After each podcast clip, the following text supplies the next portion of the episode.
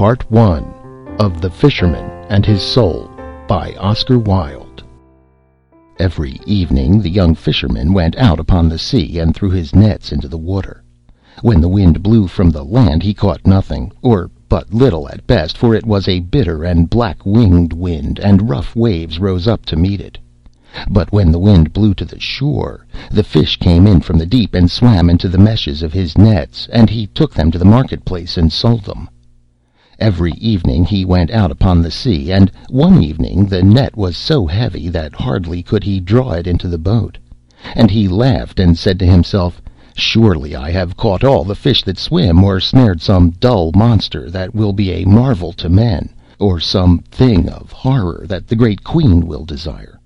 And putting forth all his strength, he tugged at the coarse ropes till, like lines of blue enamel round a vase of bronze, the long veins rose up on his arms.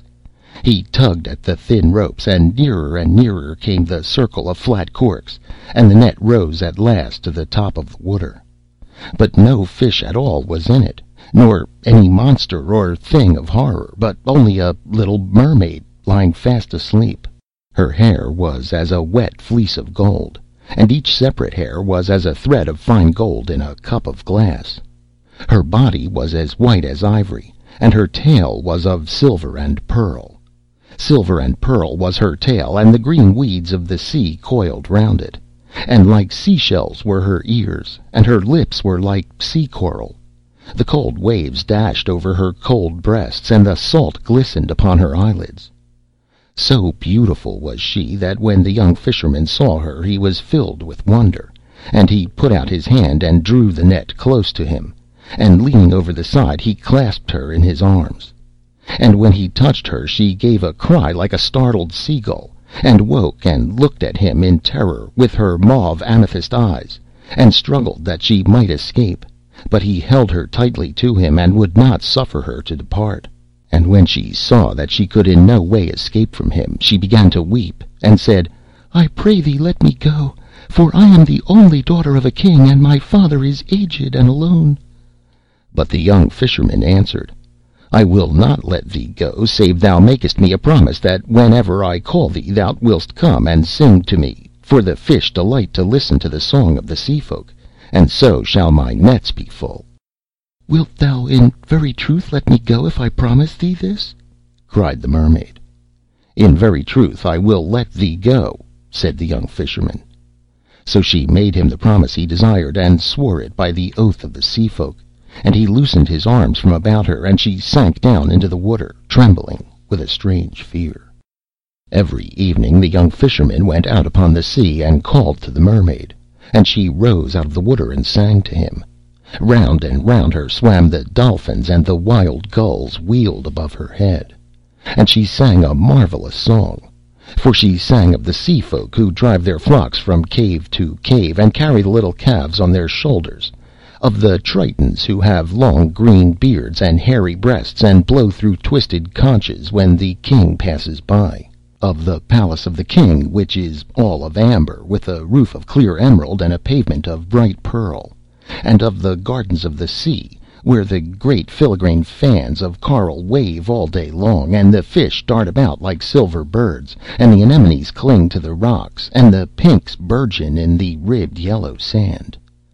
She sang of the big whales that come down from the North Seas and have sharp icicles hanging to their fins, of the sirens who tell of such wonderful things that the merchants have to stop their ears with wax, lest they should hear them and leap into the water and be drowned, of the sunken galleys with their tall masts, and the frozen sailors clinging to the rigging, and the mackerel swimming in and out of the open portholes, of the little barnacles who are great travellers, and cling to the keels of ships, and go round and round the world, and of the cuttlefish who live in the sides of the cliffs, and stretch out their long black arms, and can make night come when they will it.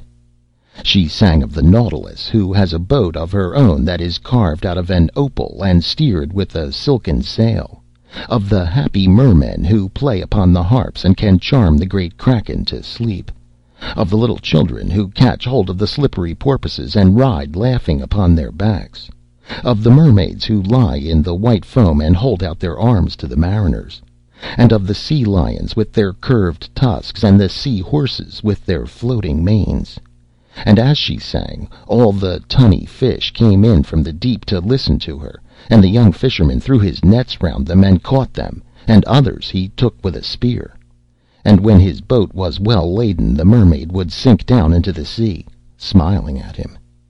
Yet would she never come near him, that he might touch her.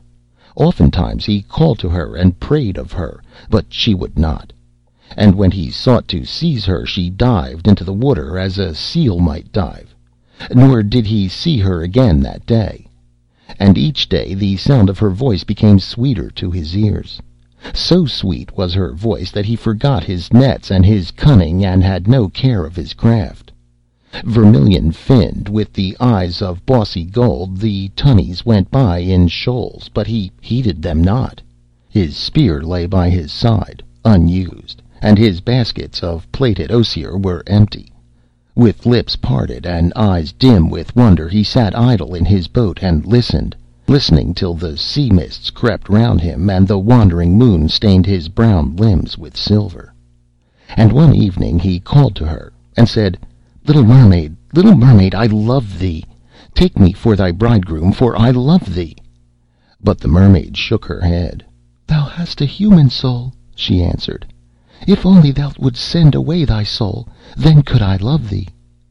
And the young fisherman said to himself, "Of what use is my soul to me? I cannot see it, I may not touch it, I do not know it.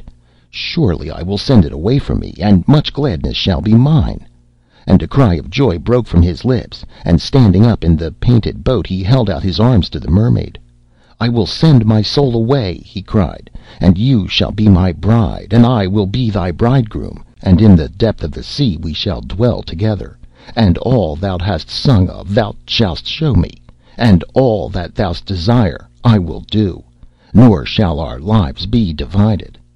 And the little mermaid laughed for pleasure, and hid her face in her hands. "But how shall I send my soul from me?" cried the young fisherman. "Tell me how I may do it, and lo, it shall be done." "Alas, I know not," said the little mermaid. "The sea-folk have no souls." And she sank down into the deep, looking wistfully at him.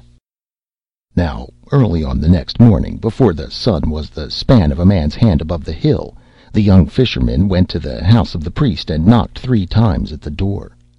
The novice looked out through the wicket, and when he saw who it was, he drew back the latch and said to him, "Enter." And the young fisherman passed in, and knelt down on the sweet-smelling rushes of the floor, and cried to the priest who was reading out of the holy book, and said to him, "Father, I am in love with one of the sea-folk, and my soul hindereth me from having my desire.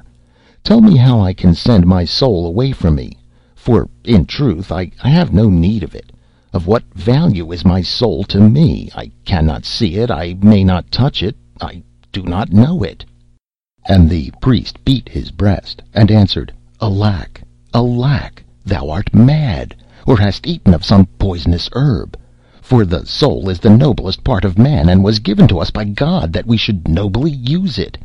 There is no thing more precious than a human soul, nor any earthly thing that can be weighed with it. It is worth all the gold that is in the world, and it is more precious than the rubies of the kings. Therefore, my son, think not any more of this matter, for it is a sin that may not be forgiven. And as for the sea-folk, they are lost, and they who would traffic with them are lost also. They are as the beasts of the field, that know not good from evil, and for them the Lord has not died." The young fisherman's eyes filled with tears when he heard the bitter words of the priest, and he rose up from his knees and said to him, "Father, the fauns live in the forest and are glad, and on the rocks sit the mermen with their harps of gold. Let me be as they are, I beseech thee, for their days are as the days of flowers. And as for my soul, what what doth my soul profit me, if it stand between me and the thing that I love?" "The love of the body is vile," cried the priest, knitting his brows, "and vile and evil are the pagan things God suffers to wander through his world. Accursed be the fauns of the woodland, and accursed be the singers of the sea. I have heard them at night time, and they have sought to lure me from my beads. They tap at the window and laugh. They whisper into my ears the tale of their perilous joys. They tempt me with temptations, and when I would pray they make mouths at me. They are lost, I tell thee, they are lost. For them there is no heaven nor hell, and in neither shall they praise God's name. Father, cried the young fisherman, thou knowest not what thou sayest.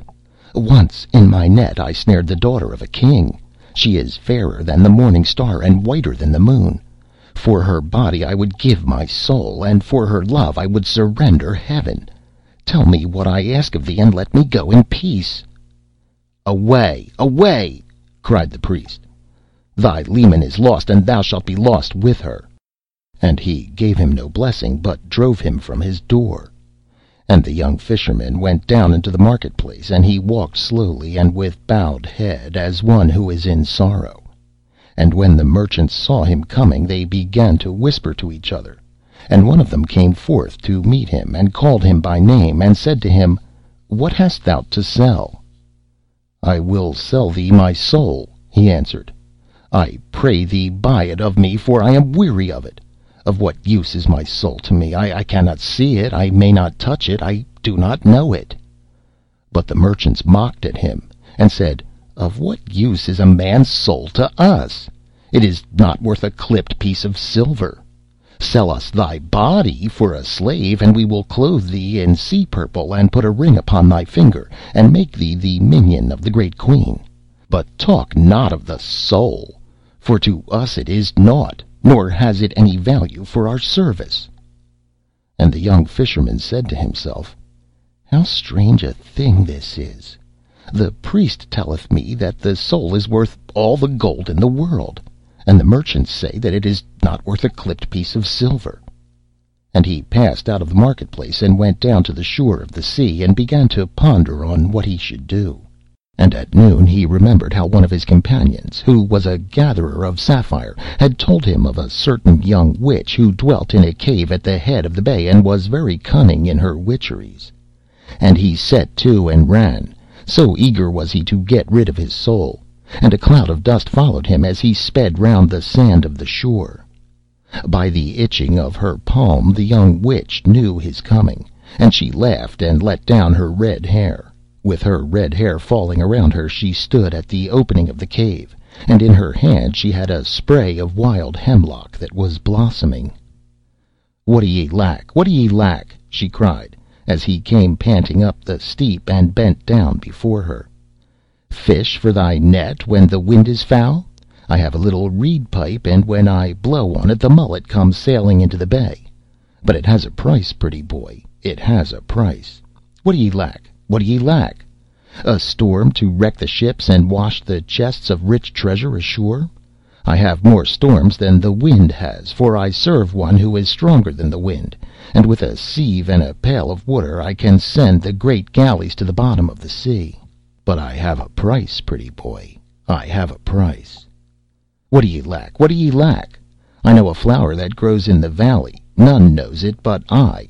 It has purple leaves and a star in its heart, and its juice is as white as milk.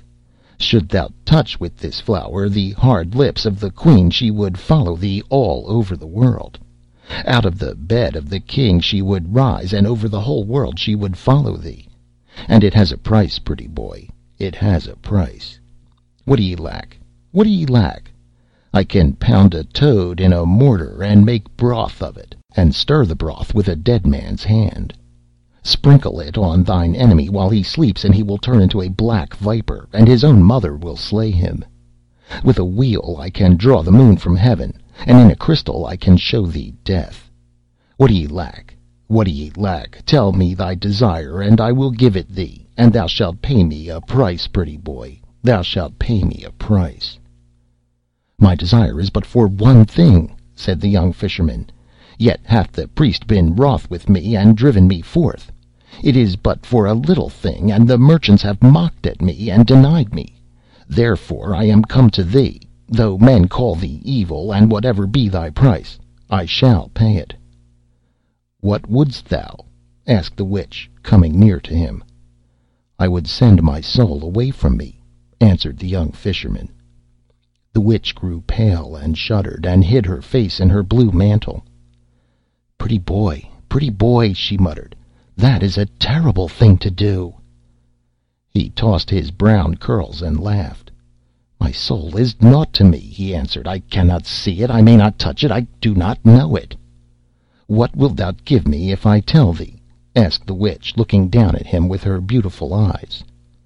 "Five pieces of gold," he said, "and my nets, and the wattled house where I live, and the painted boat in which I sail. Only tell me how to get rid of my soul, and I will give thee all that I possess." She laughed mockingly at him, and struck him with the spray of hemlock. "I can turn the autumn leaves into gold," she answered, "and I can weave the pale moonbeams into silver if I will it. He whom I serve is richer than all the kings of this world, and has their dominions."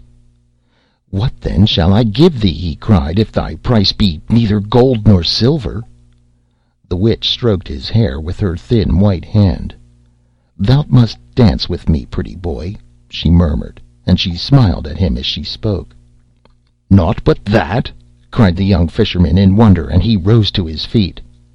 "Naught but that," she answered, and she smiled at him again. "Then at sunset, in some secret place, we shall dance together," he said, "and after that we have danced, thou shalt tell me the thing which I desire to know." She shook her head. "When the moon is full, when the moon is full," she muttered. Then she peered all round and listened. A blue bird rose screaming from its nest and circled over the dunes, and three spotted birds rustled through the coarse grey grass and whistled to each other. There was no other sound save the sound of a wave fretting the smooth pebbles below. So she reached out her hand and drew him near to her, and put her dry lips close to his ear. "Tonight thou must come to the top of the mountain," she whispered. "It is Sabbath, and he will be there." The young fisherman started and looked at her, and she showed her white teeth and laughed. "Who is he of whom thou speakest?" he asked. "It matters not," she answered. "Go thou tonight, and stand under the branches of the hornbeam, and wait for my coming. If a black dog run toward thee, strike it with a rod of willow, and it will go away. If an owl speak to thee, make it no answer. When the moon is full, I shall be with thee, and we will dance together on the grass. But wilt thou swear to tell me how I may send my soul from me?" he made question. She moved out into the sunlight, and through her red hair rippled the wind. "By the hooves of the goat, I swear it," she made answer. "Thou art the best of witches," cried the young fisherman, "and I will surely dance with thee tonight on top of the mountain. I would indeed that thou hast asked me either gold or silver, but such as thy price is, thou shalt have it, for it is but a little thing." And he doffed his cap to her, and bent his head low, and ran back to the town filled with a great joy. And the witch watched him as he went, and when he had passed from her sight she entered her cave, and having taken a mirror from a box of carved cedar wood, she set it up on a frame, and burned vervain on lighted charcoal before it, and peered through the coils of smoke. And after a time she clenched her hands in anger. "He should have been mine," she muttered. "I am as fair as she is." And that evening, when the moon had risen, the young fisherman climbed up to the top of the mountain, and stood under the branches of the hornbeam. Like a targe of polished metal, the round sea lay at his feet, and the shadows of the fishing boats moved in the little bay. A great owl, with yellow sulphurous eyes, called to him by his name, but he made it no answer. A black dog ran towards him and snarled. He struck it with a rod of willow, and it went away whining. At midnight the witches came flying through the air like bats. "P-you!" they cried, as they lit upon the ground. "There is someone here we know not." And they sniffed about, and chattered to each other, and made signs. Last of all came the young witch, with her red hair streaming in the wind. She wore a dress of gold tissue embroidered with peacock's eyes, and a little cap of green velvet was on her head. "Where is he? Where is he?" shrieked the witches when they saw her. But she only laughed, and ran to the hornbeam, and taking the fisherman by the hand, she led him out into the moonlight, and began to dance. Round and round they whirled, and the young witch jumped so high that he could see the scarlet heels of her shoes. Then right across the dancers came the sound of the galloping of a horse, but no horse was to be seen, and he felt afraid. "Faster!" cried the witch, and she threw her arms about his neck, and her breath was hot upon his face. "Faster! Faster!" she cried, and the earth seemed to spin beneath his feet, and his brain grew troubled, and a great terror fell on him, as of some evil thing that was watching him.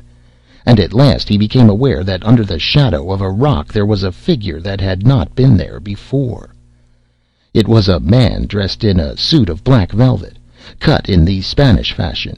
His face was strangely pale, but his lips were like a proud red flower. He seemed weary, and was leaning back, toying in a listless manner with the pommel of his dagger. On the grass beside him lay a plumed hat and a pair of riding gloves, gauntleted with gilt lace and sewn with seed pearls wrought into a curious device. A short cloak lined with sables hung from his shoulders, and his delicate white hands were gemmed with rings. Heavy eyelids drooped over his eyes. The young fisherman watched him as one snared in a spell. At last their eyes met, and whenever he danced it seemed to him that the eyes of the man were upon him. He heard the witch laugh, and caught her by the waist, and whirled her madly round and round. Suddenly a dog bayed in the wood, and the dancers stopped, and going up two by two knelt down and kissed the man's hands. As they did so, a little smile touched his proud lips, as a bird's wing touches the water and makes it laugh. But there was disdain in it. He kept looking at the young fisherman. "Come, let us worship," whispered the witch, and she led him up, and a great desire to do as she besought him seized on him, and he followed her. But when he came close, and without knowing why he did it, he made on his breast the sign of the cross, and called upon the holy name. No sooner had he done so than the witches screamed like hawks and flew away, and the pallid face that had been watching him twitched with a spasm of pain. The man went over to a little wood and whistled. A jennet with silver trappings came running to meet him. As he leapt upon the saddle he turned round and looked at the young fisherman sadly. And the witch with the red hair tried to fly away also, but the fisherman caught her by her wrists and held her fast. "Loose me," she cried, "and let me go, for thou hast named what should not be named, and shown the sign that may not be looked at." "Nay," he answered, "but I will not let thee go till thou hast told me the secret." "What secret?" said the witch, wrestling with him like a wildcat, and biting her foam-flecked lips. "Thou knowest," he made an answer. Her grass-green eyes grew dim with tears, and she said to the fisherman, "Ask me anything but that." He laughed, and held her all the more tightly. And when she saw that she could not free herself, she whispered to him, "Surely I am as fair as the daughters of the sea, and as comely as those that dwell in the blue waters." And she fawned on him, and put her face close to his. But he thrust her back, frowning, and said to her, "If thou keepest not the promise that thou madest to me, I will slay thee for a false witch." And she grew grey as a blossom of the Judas tree, and shuddered. "Be it so," she muttered. "It is thy soul, and not mine. Do with it as thou wilt." And she took from her girdle a little knife that had a handle of green viper's skin, and gave it to him. "What shall this serve me?" he asked of her, wondering. She was silent for a few moments, and a look of terror came over her face. Then she brushed her hair back from her forehead, and smiling strangely she said to him, "What men call the shadow of the body is not the shadow of the body, but is the body of the soul. Stand on the seashore with thy back to the moon, and cut away from around thy feet thy shadow, which is thy soul's body, and bid thy soul leave thee, and it will do so." The young fisherman trembled. "Is this true?" he murmured. "It is true, and I would that I had not told thee of it," she cried, and she clung to his knees, weeping. He put her from him, and left her in the rank grass, and going to the edge of the mountain he placed the knife in his belt, and began to climb down. And his soul that was within him called out to him, and said, "Lo, I have dwelt with thee for these many years, and have been thy servant. Send me not away from thee now, for what evil have I done thee?" And the young fisherman laughed. "Thou hast done me no evil, but I have no need of thee," he answered. "The world is wide, and there is heaven also, and hell, and that dim twilight house that lies between. Go wherever thou wilt, but trouble me not, for my love is calling to me." And his soul besought him piteously, but he heeded it not, but leapt from crag to crag, being sure-footed as a wild goat, and at last he reached the level ground and the yellow shore of the sea. Bronze-limbed and well-knit, like a statue wrought by a Grecian, he stood on the sand with his back to the moon, and out of the foam came white arms that beckoned to him, and out of the waves rose dim forms that did him homage. Before him lay his shadow, which was the body of his soul, and behind him hung the moon in the honey-coloured air. And his soul said to him, "If indeed thou must drive me from thee, send me not forth without a heart. The world is cruel. Give me thy heart to take with me." He tossed his head and smiled. "With what should I love my love if I gave thee my heart?" he cried. "Nay, but be merciful," said his soul. "Give me thy heart, for the world is very cruel, and I am afraid." "My heart is my love's," he answered. "Therefore tarry not, but get thee gone." "Should I not love also?" asked his soul. "Get thee gone, for I have no need of thee," cried the young fisherman, and he took the little knife with its handle of green viper's skin, and cut away his shadow from around his feet. And it rose up and stood before him, and looked at him, and it was even as himself. He crept back and thrust the knife into his belt, and a feeling of awe came over him. "Get thee gone," he murmured, "and let me see thy face no more." "Nay, but we must meet again," said the soul. Its voice was low and flute-like, and its lips hardly moved while it spake. "How shall we meet?" cried the young fisherman. "Thou wilt not follow me into the depths of the sea?" "Once every year I will come to this place and call to thee," said the soul. "It may be that thou wilt have need of me." "What need should I have of thee?" cried the young fisherman.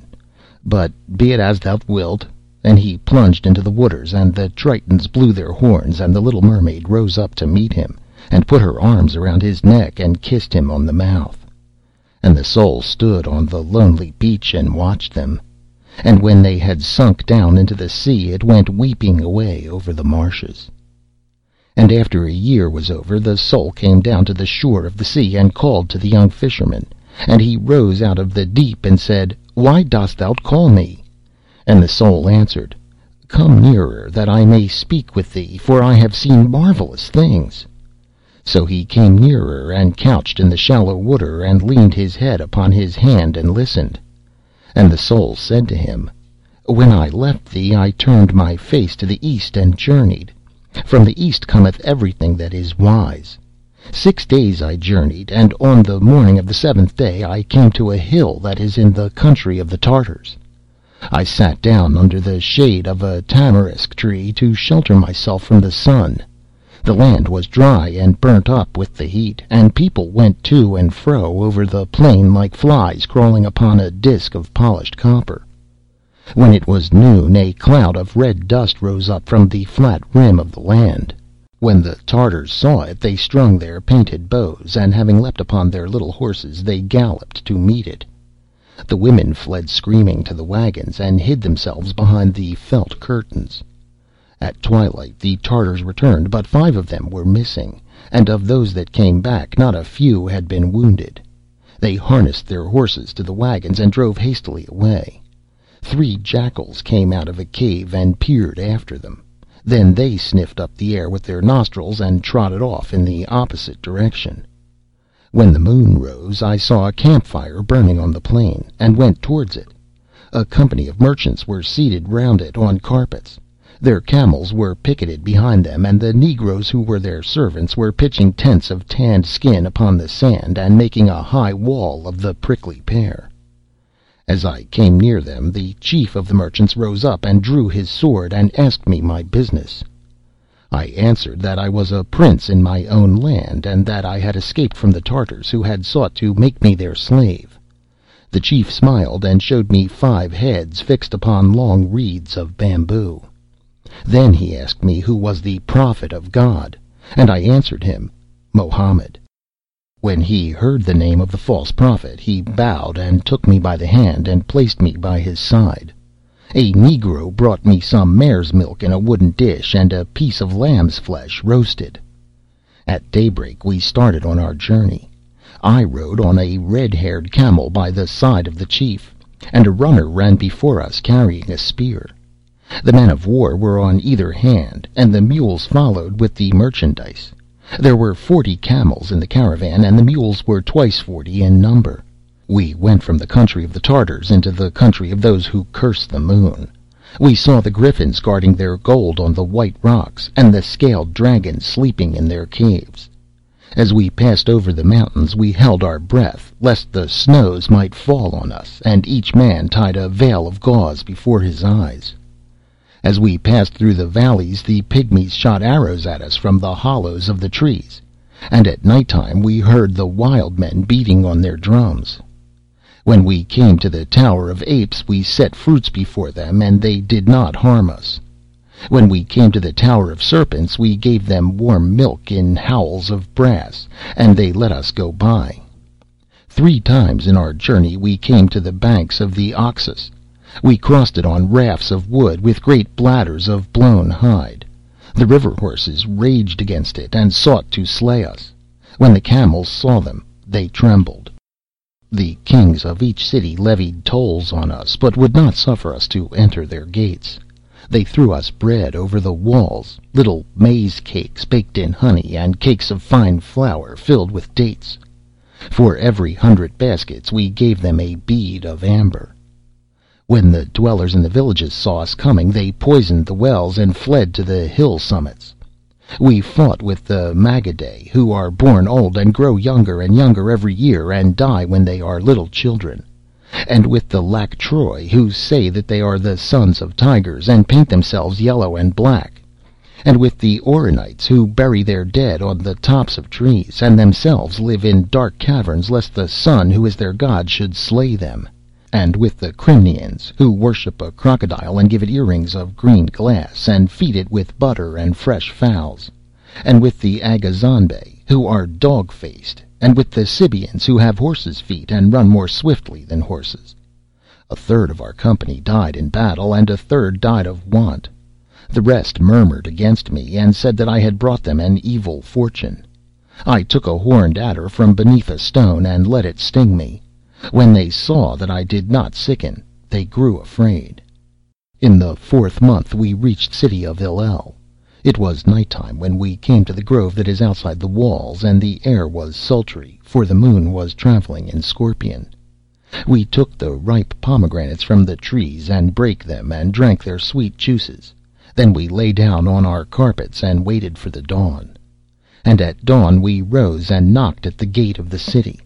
It was wrought out of red bronze and carved with sea dragons and dragons that have wings. The guards looked down from the battlements and asked us our business. The interpreter of the caravan answered that we had come from the island of Syria with much merchandise. They took hostages and told us that they would open the gate to us at noon, and bade us tarry till then. When it was noon they opened the gate, and as we entered in, the people came crowding out of the houses to look at us, and a crier went round the city crying through a shell. We stood in the marketplace, and the negroes uncorked the bales of figured cloths and opened the carved chests of sycamore. And when they had ended their task, the merchants set forth their strange wares, the waxed linen from Egypt, and the painted linen from the country of the Ethiops, the purple sponges from Tyre, and the blue hangings from Sidon, the cups of cold amber, and the fine vessels of glass, and the curious vessels of burnt clay. From the roof of a house a company of women watched us. One of them wore a mask of gilded leather. And on the first day the priests came and bartered with us, and on the second day came the nobles, and on the third day came the craftsmen and slaves. And this is their custom with all merchants, as long as they tarry in the city. And we tarried for a moon. And when the moon was waning, I wearied and wandered away through the streets of the city, and came to the garden of its god. The priests in their yellow robes moved silently through the green trees, and on a pavement of black marble stood the rose-red house in which the god had his dwelling. Its doors were of powdered lacquer, and bulls and peacocks were wrought on them in raised and polished gold. The tilted roof was of sea-green porcelain, and the jutting eaves were festooned with little bells. When the white doves flew past, they struck the bells with their wings and made them tinkle. In front of the temple was a pool of clear water paved with veined onyx. I lay down beside it, and with my pale fingers I touched the broad leaves. One of the priests came toward me and stood behind me. He had sandals on his feet, one of soft serpent skin and the other of bird's plumage. On his head was a mitre of black felt decorated with silver crescents. Seven yellows were woven into his robe, and his frizzled hair was stained with antimony. After a little while he spake to me and asked me my desire. I told him that my desire was to see the god. "The god is hunting," said the priest, looking strangely at me with his small slanting eyes. "Tell me what forest, and I will ride with him," I answered. He combed out the soft fringes of his tunic with his long pointed nails. "The god is asleep," he murmured. "Tell me on what couch, and I will watch by him," I answered. "The god is at the feast," he cried. "If the wine be sweet, I will drink it with him, and if it be bitter, I will drink it with him also," was my answer. He bowed his head in wonder, and taking me by the hand, he raised me up and led me into the temple. And in the first chamber I saw an idol, seated on a throne of jasper, bordered with great orient pearls. It was carved out of ebony, and in stature was of the stature of a man. On its forehead was a ruby, and thick oil dripped from its hair onto its thighs. Its feet were red with the blood of a newly slain kid, and its loins girt with a copper belt that was studded with seven beryls. And I said to the priest, "Is this the god?" And he answered me, "This is the god." "Show me the god," I cried, "or I will surely slay thee." And I touched his hand, and it became withered. And the priest besought me, saying, "Let my lord heal his servant, and I will show him the god." So I breathed with my breath upon his hand, and it became whole again. And he trembled, and led me into the second chamber. And I saw an idol standing on a lotus of jade hung with great emeralds. It was carved out of ivory, and in stature was twice the stature of a man. On its forehead was a chrysolite, and its breasts were smeared with myrrh and cinnamon. In one hand it held a crooked scepter of jade, and in the other a round crystal. It ware buckskins of brass, and its thick neck was circled with a circle of selenites. And I said to the priest, "Is this the god?" And he answered me, "This is the god." "Show me the god," I cried, "or I will surely slay thee." And I touched his eyes, and they became blind. And the priest besought me, saying, "Let my lord heal his servant, and I will show him the god." So I breathed with my breath upon his eyes, and the sight came back to them, and he trembled again, and led me into a third chamber. And lo, there was no idol in it, nor image of any kind, but only a mirror of round metal set on an altar of stone. And I said to the priest, "Where is the god?" And he answered me, "There is no god but this mirror that thou seest, for this is the mirror of wisdom. And it reflecteth all things that are in heaven and on earth, save only the face of him who looketh into it. This it reflecteth not, so that he who looketh into it may be wise. Many other mirrors are there, but they are mirrors of opinion. This only is the mirror of wisdom, and they who possess this mirror know everything, nor is there anything hidden from them. And they who possess it not have not wisdom. Therefore it is the god, and we worship it." And I looked into the mirror, and it was even as he had said to me. And I did a strange thing, but what I did matters not, For in a valley that is but a day's journey from this place I have hidden the mirror of wisdom. Do but suffer me to enter into thee again, and be thy servant, and thou shalt be wiser than all the wise men, and wisdom shall be thine. Suffer me to enter into thee, and none will be as wise as thou." But the young fisherman laughed. "Love is better than wisdom," he cried, "and the little mermaid loves me." "Nay, but there is nothing better than wisdom," said the soul. "Love is better," answered the young fisherman, and he plunged into the deep, and the soul went weeping away over the marshes. End of Part One of The Fisherman and His Soul by Oscar Wilde.